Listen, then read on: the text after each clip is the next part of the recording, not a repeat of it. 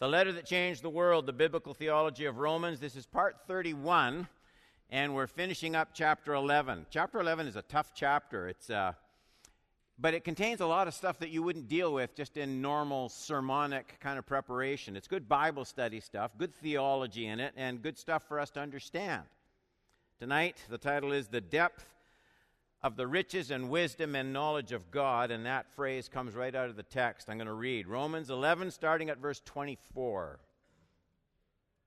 He's still working that little analogy of this tree, the natural branches being God's old covenant with the Jewish people, and the uh, wild branches grafted in. That's us, Gentiles, the nations who have been grafted into the same covenant through God's mercy and grace. So that's that's the image he's still picking up with. eleven twenty-four. For if you, this is Gentiles, were cut from what is by nature a wild olive tree and grafted contrary to nature into a cultivated olive tree. So wild branches from a wild olive tree cut off and grafted into a one that would be in a vineyard, a cultivated olive tree. That's the Gentiles, been grafted in. How much more will these natural branches be grafted back into their own olive tree? That's the Jews who have fallen away because they didn't acknowledge Jesus, the Messiah. twenty-five, lest you, Gentiles, be wise in your own conceits. I want you to understand this mystery, brothers. Partial hardening on the hearts has come upon Israel until the fullness of the Gentiles has come in. And in this way, all Israel will be saved. As it is written, quotes, the deliverer will come from Zion, and he will banish ungodliness from Jacob. And this will be my covenant with them when I take away their sins. The deliverer from Zion is a prophetic statement about Jesus, the Messiah. twenty-eight. As regards the gospel, they, Jews, are enemies of God for your sake. And they, they, to this day, they reject Christ as the Messiah. Enemies of the gospel. But for your sake, Gentiles. But as regards election, they are beloved for the sake of their forefathers, Abraham, Isaac, and Jacob. The faith of Abraham, Isaac, and Jacob. twenty-nine. For the gifts and the calling of God are irrevocable. Just as you were at one time disobedient to God, the Gentiles, but now have received mercy because of their disobedience, the Jews. So they, the Jews, so they too have now been disobedient in order that the mercy shown to you, they may also now receive mercy. For God has consigned all to disobedience that he may have mercy on all. He uses the disobedience and rejection of Christ of both Jew and Gentile to accomplish his purposes. We'll look at that in a minute. thirty-three, and here it is. Oh, the oh the depth. It's deep. Oh, the depth of the riches and wisdom and knowledge of God. How unsearchable are his judgments, and how inscrutable his ways. Who could figure all this out? For who has known the mind of the Lord, or who has been his counselor? Nobody gave God this idea. Or who has given a gift to him that he might be repaid? For from him and through him and to him are all things. To him be glory forever. So we're finishing this wonderfully complex section of Romans, chapters nine through eleven. It's It's a grand sweep of God's work through history, through Jew and Gentile, right from Abraham to today's newspaper. God means for us to view his sovereign work with an eye to his glory and greatness and mercy. Point number one. Paul tells us again that Israel's blindness to the truth is a result of the judgment of God. That's in the first part of verse twenty-five. Lest you also be wise in your own conceits, I want you to understand this mystery, brothers, that a partial hardening has come upon Israel. And then to remove all doubt as to what he means by that, Paul talks about the source of this judgment in Romans eleven eight. God gave them a spirit of stupor, eyes that would not see and ears that would not hear. This is the same teaching as we looked at in Romans nine about God hardening Pharaoh's heart. But it's not just this arbitrary work. When people reject, when people refuse to see what God provides, their own stubbornness, then God, God causes blindness to come upon them. He shuts their eyes to any truth that they pretend not to see. Did it with Pharaoh, does it with the Jews, he does it to this day. And so we're reminded pretty forcefully that if grace is a wonderful thing to receive, it's a terrible thing to spurn. It's a terrible thing to ignore. It's, it's, let me urge you, when the Spirit of God speaks through His Word, never pretend you don't hear. That accelerates divine judgment.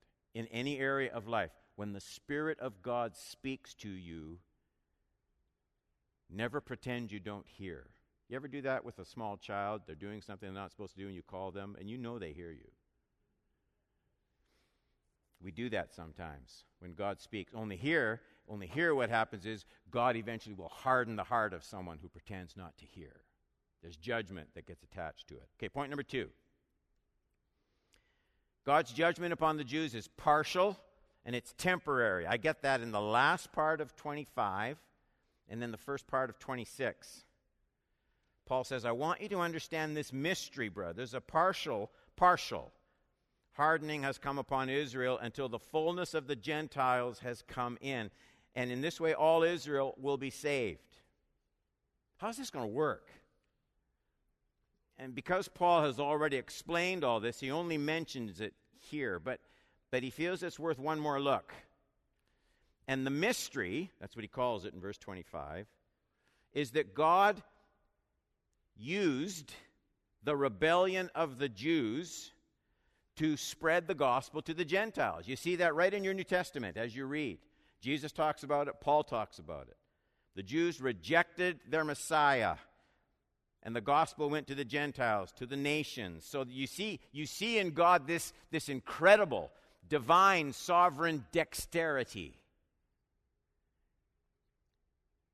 Then what he's going to do is use the conversion of the Gentiles. Eventually, Paul says he's going to use that to make the Jewish people jealous of God's grace in Christ, and he's going to draw the Jews back. The reason Paul calls this a mystery is that no one, apart from divine revelation, no one would think that there was any divine plan in the failure of the Jews to recognize Christ. It just looked like a big cosmic blunder. And no one would think that God would use the salvation of the Gentiles to supernaturally recall the Jewish people to Himself. It's an incredible plan. We haven't seen all of that unfold yet. Not all of it. We've only seen parts of this completion. We've seen the rebellion of the Jews. We've seen its ultimate manifestation. They crucified their Messiah. There has never been a more blatant turning away from God's grace than this. It was Israel's worst moment. It's what made Jesus, remember, it's what made him weep over Jerusalem. They killed the prophets, he said. There were striking consequences to their rejection of the Messiah. Paul said Israel was hardened until the fullness of the Gentiles has come in. Verse twenty-six of our text. Jesus talked about this in the parable of the tenants. Do you remember who killed the son of the owner? And then he summed it up this way. It's in Matthew twenty-one. He says, when therefore the owner of the vineyard comes, what will he do to those tenants? They said to him, he will put those wretches to a miserable death and let out the vineyard to other tenants who will give him the fruits in their seasons. Okay, so the owner goes away, the vineyard. He keeps sending servants back, and they kill the servants. Finally, he sends his son back, and they kill the son. And so Jesus says in this parable, so what, what will the owner, the owner, what's he going to do to these people? They said, well, He'll find other people for the vineyard. Then Jesus responds in forty-two. Jesus said to them, these Jewish leaders, have you never read the scriptures? The stone that the builders rejected, they rejected it. It's become the cornerstone. This was the Lord's doing. It is marvelous in our eyes. forty-three, therefore, I tell you, the kingdom of God will be, speaking to the Jewish leaders, the kingdom of God, Jesus says, will be taken away from you, taken away from you. That's what Paul's talking about. And given to a people, this is us, producing its fruits. That's exactly what Paul means in our Romans text when he says in twenty-eight, first part of verse twenty-eight, as regards the gospel, they are enemies of God for your sake. God's going to use their rejection for your sake. Or eleven thirty, just as you were at one time disobedient to God, but have now received mercy because of their disobedience. God has sovereignly, mysteriously, majestically used the rejection of the majority of the Jewish people to bring the gospel of grace to the nations. There's more. Just as God used the rebellion of the Jews to bring grace to the Gentiles, here's what he's going to do. He will use mercy shown to the Gentiles to awaken faith in the hearts of the Jews. Paul talks about that in twenty-six and twenty-seven. And in this way, all Israel will be saved. As it is written, the deliverer will come from Zion. That's the Messiah. He will banish ungodliness from Jacob. And this will be my covenant with them when I take away their sins. Now, there's sure a lot of mystery there. We're not told everything we'd like to know. But some things are clear. First, Paul is dealing with both Jews and Gentiles in a corporate sense rather than an individual sense. In other words, what I mean is, when he says, all Israel will be saved, I don't know that he means every single ethnic Jew on the planet. Any more than he, when he says salvation has come to the Gentiles, verse eleven, he doesn't mean that all the Gentiles on planet Earth are going to be saved either. Second, I think the context makes clear that these Jews will be saved in exactly the same way we have been saved. A deliverer will come from Zion, twenty-six and twenty-seven. He will banish ungodliness from Jacob. This will be my covenant with them when I take away their sins. God doesn't have two ways of taking away sins. He only has one way of taking away sins. There aren't two streams of salvation. He saves through Jesus. He's the deliverer. Third, while Paul is almost silent on this point,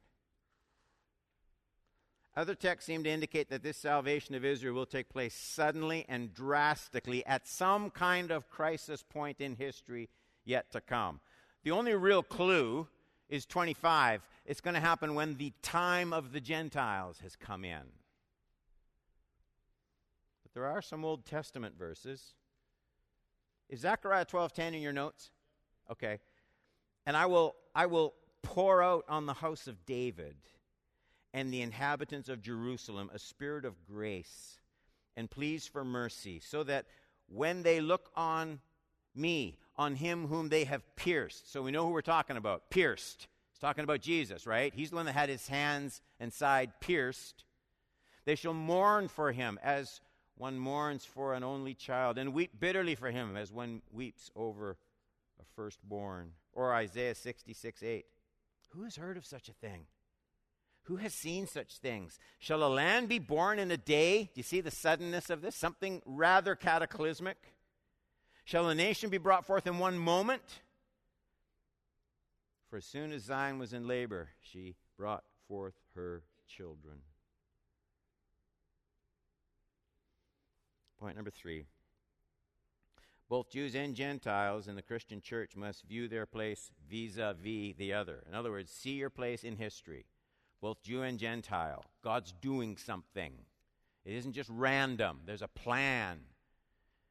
Jewish and Gentile believers must view their place in relation to the other. What this does is it will kill pride in Gentiles. Don't boast. Don't think you're something special. and it will give hope to the Jews. As regards the gospel, twenty-eight to thirty-two of our text, they are enemies of God for your sake. But as regards election, they are beloved for the sake of their forefathers. For the gifts and the calling of God are irrevocable. Just as you were at one time disobedient to God, but now have received mercy because of their disobedience, so they too now have been disobedient in order that by the mercy shown to you, they also may now rejoice in mercy. God has consigned all to disobedience, that's at different times, so that he may have mercy on all. Four. The only way true worship is born. I want to talk about this just for a minute. thirty-three to thirty-six. Oh, the depth of the riches and wisdom and knowledge of God. These are cosmic plans. All the nations of the earth, the Jews, the Gentiles, all of history, from the covenant with Abraham to the new covenant that we celebrate tonight when we gather around the Lord's table. There's a, there's a plan behind all of this. It didn't just happen.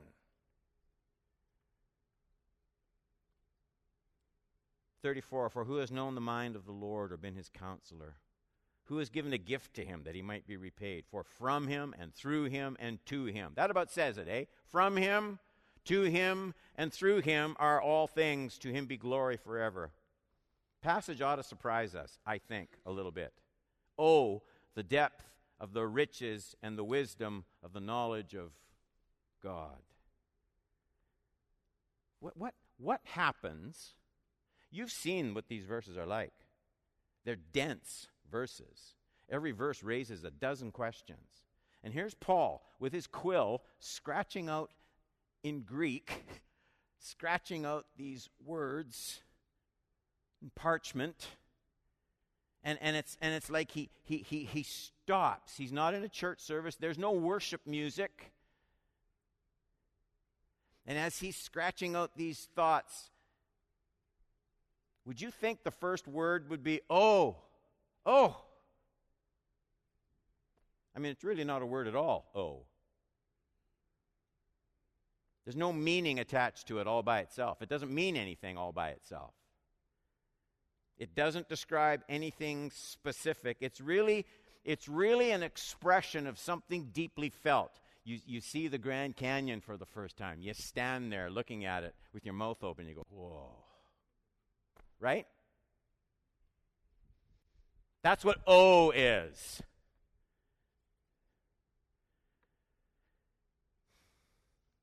You suddenly catch the meaning of something that has puzzled you. You're working on a puzzle of some kind, and you see the answer. Oh!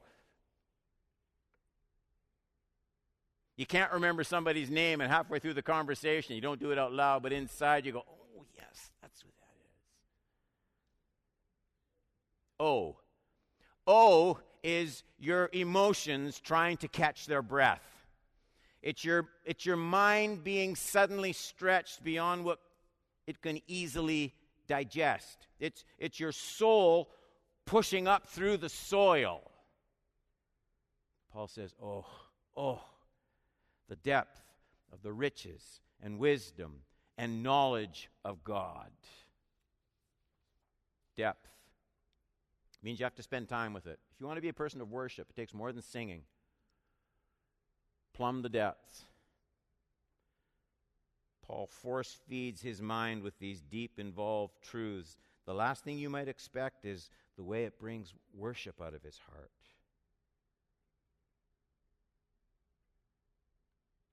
It's incremental and it's going to grow forever. His, the, the, the future of the Christian in the presence of God is going to be one long oh moment. I like this quote by Sam Storms. Listen to this. Is it in your notes? No? Yep. Okay. Listen. Whatever joy we experience in heaven will forever grow. Whatever pleasures we feel will forever deepen. We will never fully and finally arrive. As if once we have tasted such sweet delights, we will have exhausted their capacity to satisfy our souls. I like this. It will only get better forever. It will only get better forever. It's the opposite of life here, isn't it? I had a friend that used to tell me nothing good happens to your body after fifty. He was absolutely right.